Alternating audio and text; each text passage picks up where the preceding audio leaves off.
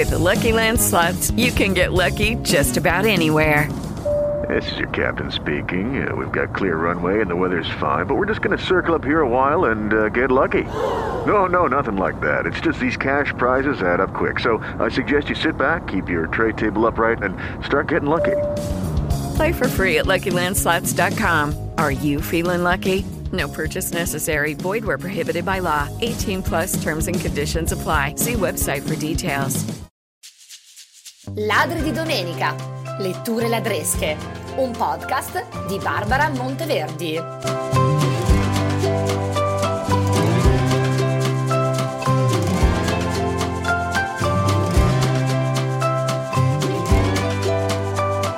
Amiche, amici, buona domenica.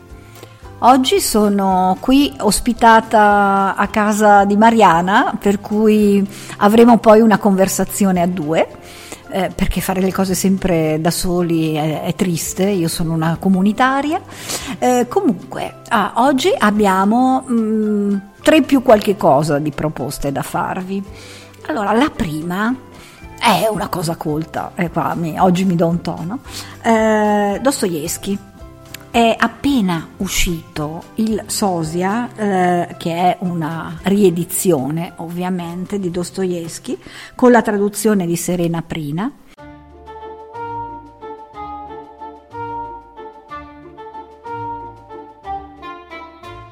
Volevo parlarvi di questo libro che io avevo letto molti anni fa e adesso ho eh, scorso rapidamente scoprendo che la metà di quello che avevo letto quando ero giovane non l'avevo in effetti molto capito e fa sempre bene fare una rapida rilettura. Ossia, ehm, cosa racconta prima di tutto? Ah, allora, racconta di questo protagonista eh, che ha un nome difficile da pronunciare, provo a leggerlo, eh eh, Yakov Petrovich Goliadkin. È un piccolo funzionario nell'amministrazione statale al quale va tutto storto, nel senso che non riesce a conquistare la donna che ama, non riesce a farsi valere davanti ai suoi superiori, gli va sempre tutto storto e a un certo momento scopre d'avere un sosia a cui invece le cose vanno tutte dritte e questo sosia è una sua proiezione psicologica. Però eh, a me ha ricordato un po' la storia di Paperino e Gastone, no? Paperino tutto storto, Gastone tutto dritto. E, ehm, ma mm, cos'è la, cosa interessante di questo, di questo, libro? Che Dostoevsky l'ha scritto la prima volta, il nucleo di questo libro l'ha scritto a 24 anni per cui agli inizi dell'Ottocento suppongo. Poi l'ha ripreso perché gli era stato brutalmente ehm, così, ehm, eliminato, negato da, dall'editore a cui l'aveva presentato, l'ha tenuto in cassetto per vent'anni, vent'anni dopo lo tira fuori, lo riaggiusta e eh, esce. Siamo ancora in pieno Ottocento. Il problema delle proiezioni psicologiche le tira fuori Freud nel 1919, per cui Dostoevsky ha avuto un, un faro, ha avuto una visione, un radar incredibile per, questa, per questa, uh, questo racconto, mm, questo lungo racconto, sono 256 pagine che si leggono benissimo. Uh, e io sono, ho pensato a Dostoevsky perché mi è rimasto qui a metà gola uh, la faccenda della bicocca e della mancata presentazione della conferenza su, su Dostoevsky. Per cui se prima non ci stavo pensando, sono andata a, a recuperarlo proprio per un senso così di, di, solidarietà nei confronti degli autori morti che non c'entrano niente con quello che sta succedendo adesso. Per cui io eh, ve lo consiglio, il Sosia, Dostoevsky, edizioni Neri Pozza, per cui edizione curatissima, la traduttrice Serena Prina ha pensato bene certe parole in russo che riteneva non traducibili di lasciarle come sono, mettendo poi una nota che spiegava il senso e contestualizzava l'uso di questa parola. Per cui c'è anche una bella ricerca proprio dal punto di vista della filologia, diciamo così.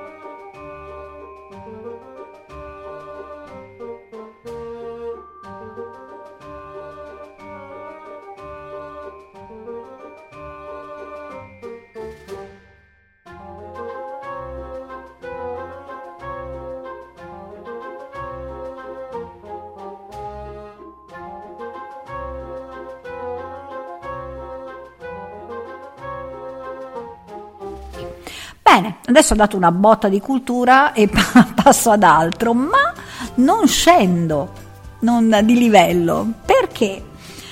Mi è capitato tra le mani questo libro antico di Lajos Zilai, un autore ungherese che poi è stato esiliato negli anni 40 eh, dall'Ungheria ed è andato in America, ha continuato a scrivere in inglese e eh, suoi, alcuni suoi romanzi sono stati anche usati nella cinematografia. A me è capitato tra le mani questo libro del 32 con una dedica uh, del 1934, per cui anche quando lo sfoglio lo devo sfogliare con una certa cura perché ho paura che mi si apra tra le mani, e si intitola Il disertore.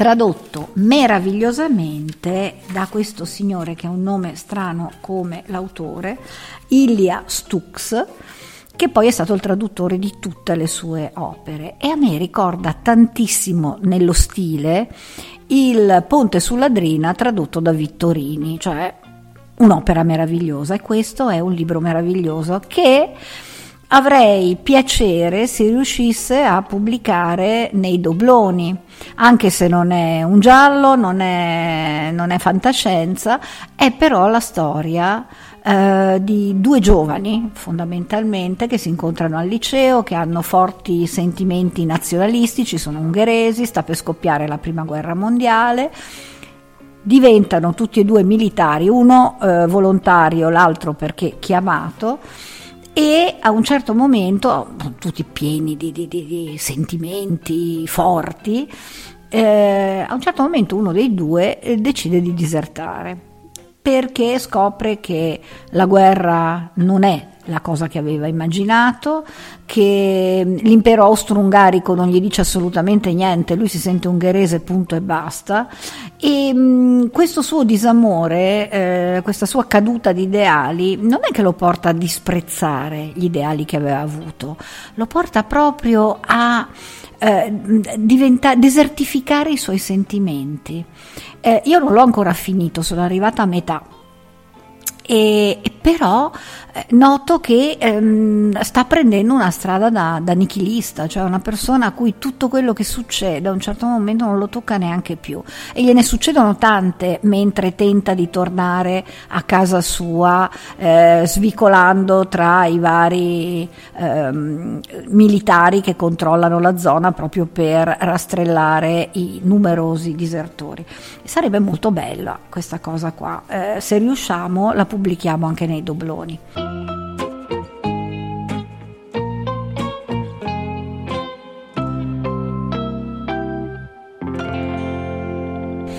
E parlando di dobloni, visto che sono a casa di Mariana, eh, volevo coinvolgerla perché eh, stiamo per pubblicare il terzo volume della nostra piccola eh, casa editrice, si può dire, non lo so, e volevo che lei eh, ne parlasse ehm, sia della prossima uscita sia dei due precedenti.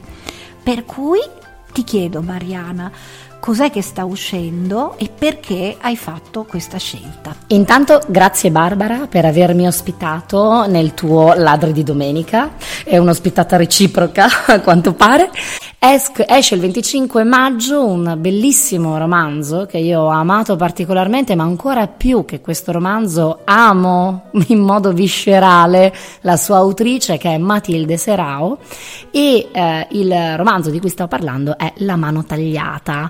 È un romanzo molto particolare, anche un po' lungo, un po' oneroso se così vogliamo dire, perché ricalca un pochino quelle che sono le narrazioni romantiche di fine secolo. Um, Ehm, però è anche un romanzo molto interessante perché da un lato c'è il verismo che ha sempre caratterizzato Matilde anche come giornalista, quindi la narrazione dello stato delle cose così come esse sono nel momento in cui avvengono, senza nulla togliere e senza nulla aggiungere.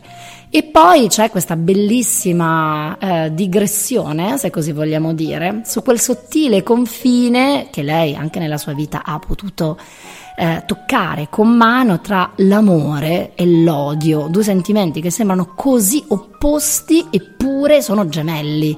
Spesso uno sfocia nell'altro e viceversa, per cui c'è l'amore morboso di un uomo, di, un, di un'eminenza grigia nei confronti di una eh, ragazza che continua ostinatamente a opporvisi fino alle estreme conseguenze, c'è eh, un ragazzo cinico, disincantato, tale Roberto Alimena che farebbe volentieri a meno di qualsiasi cosa, dice di sé che non ha nessuna ragione per vivere, ma neppure nessuna ragione per morire, per cui insomma lui avanti, va avanti così fino a che non incontra la donna fatale e gli sarà fatale in tutti i sensi, però attenzione non in quello che voi pensate, quindi non sto spoilerando. E poi c'è l'amore di questa giovane ragazza per un altro mm, ragazzo, però sono di estrazione sociale diversa, sono di religione differente, quindi insomma diventa tutto difficile, co- così com'è nella vita vera, ecco, gli idilli non, raramente si vedono e quando accadono sono dei miracoli, per cui insomma c'è tutto, c'è tutto. E quello che abbiamo scelto, eh, il perché abbiamo scelto Matilde Serao è perché lei, più di tantissimi altri autori di inizio secolo, a cavallo tra 800 e 900, rappresenta eh, una rivoluzione. Lei rappresenta nei primi anni della, dell'unità d'Italia quella manovalanza, quella bassa manovalanza che erano le donne che venivano alfabetizzate per metterle al lavoro nelle società dei telegrafi, alle poste, perché c'era il progresso che avanzava, la necessità di uno Stato unitario, più o meno, che doveva, eh, che reclamava i suoi oneri e i suoi doveri e quindi c'era, c'era questa corsa all'alfabetizzazione, c'era questa corsa al usare le donne come manovali. Però, però Matilde non era un manovale, così come anche le altre donne non lo erano. E quindi lei un po' per tutte, pur non essendo mai una femminista vera e propria, un po' per tutte rivendica il proprio essere donna in un mondo di uomini e invece che stare dietro la cucina si mise alla direzione di diversi giornali, perché prima fondò il Corriere di Roma, poi in cattive acque lo fuse col Corriere di Napoli poi dal Corriere di Napoli se ne andò, ma soprattutto lei fu la fondatrice del Mattino, che tutt'oggi vive ed è vivo e vegeto. E se a lei dobbiamo la nascita di un quotidiano, a lei dobbiamo anche un fare giornalismo che oggi noi chiameremmo giornalismo d'inchiesta. È passato alla storia il, l'intervento l'articolo che lei fece in seguito al suicidio di una maestra e lei fece un'inchiesta bella lunga e bella corposa sulla vita delle maestre, cosa che prima non si era mai neanche sognato nessuno. Per cui ecco il perché, uno dei tanti.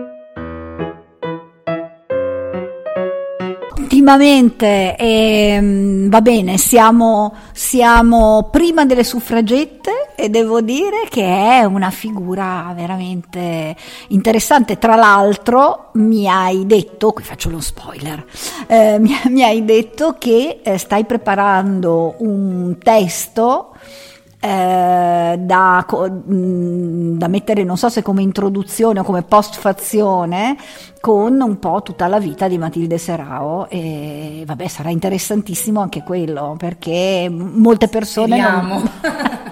sarà interessante sicuramente perché molta gente non, non, sa assolutamente di che cosa stiamo parlando. È un nome, magari detto a scuola, ascoltato con mezzo orecchio e poi dimenticato, invece sono quelle belle figure che è bene eh, tenere vive nella nostra mente e, e anche nei nostri occhi leggendo. Va bene, e con tutto questo allora concludiamo. Eh, io adesso eh, vado a prendermi il caffè qui con Mariana a voi vi lascio il vostro cappuccino, quello che vi pare. E, e mm, speriamo di incontrarvi al covo come al solito e speriamo anche che abbiate uno stimolo in più per andare a curiosare tra le nostre proposte e perché no, tra i dobloni. Ci vediamo, ciao ciao!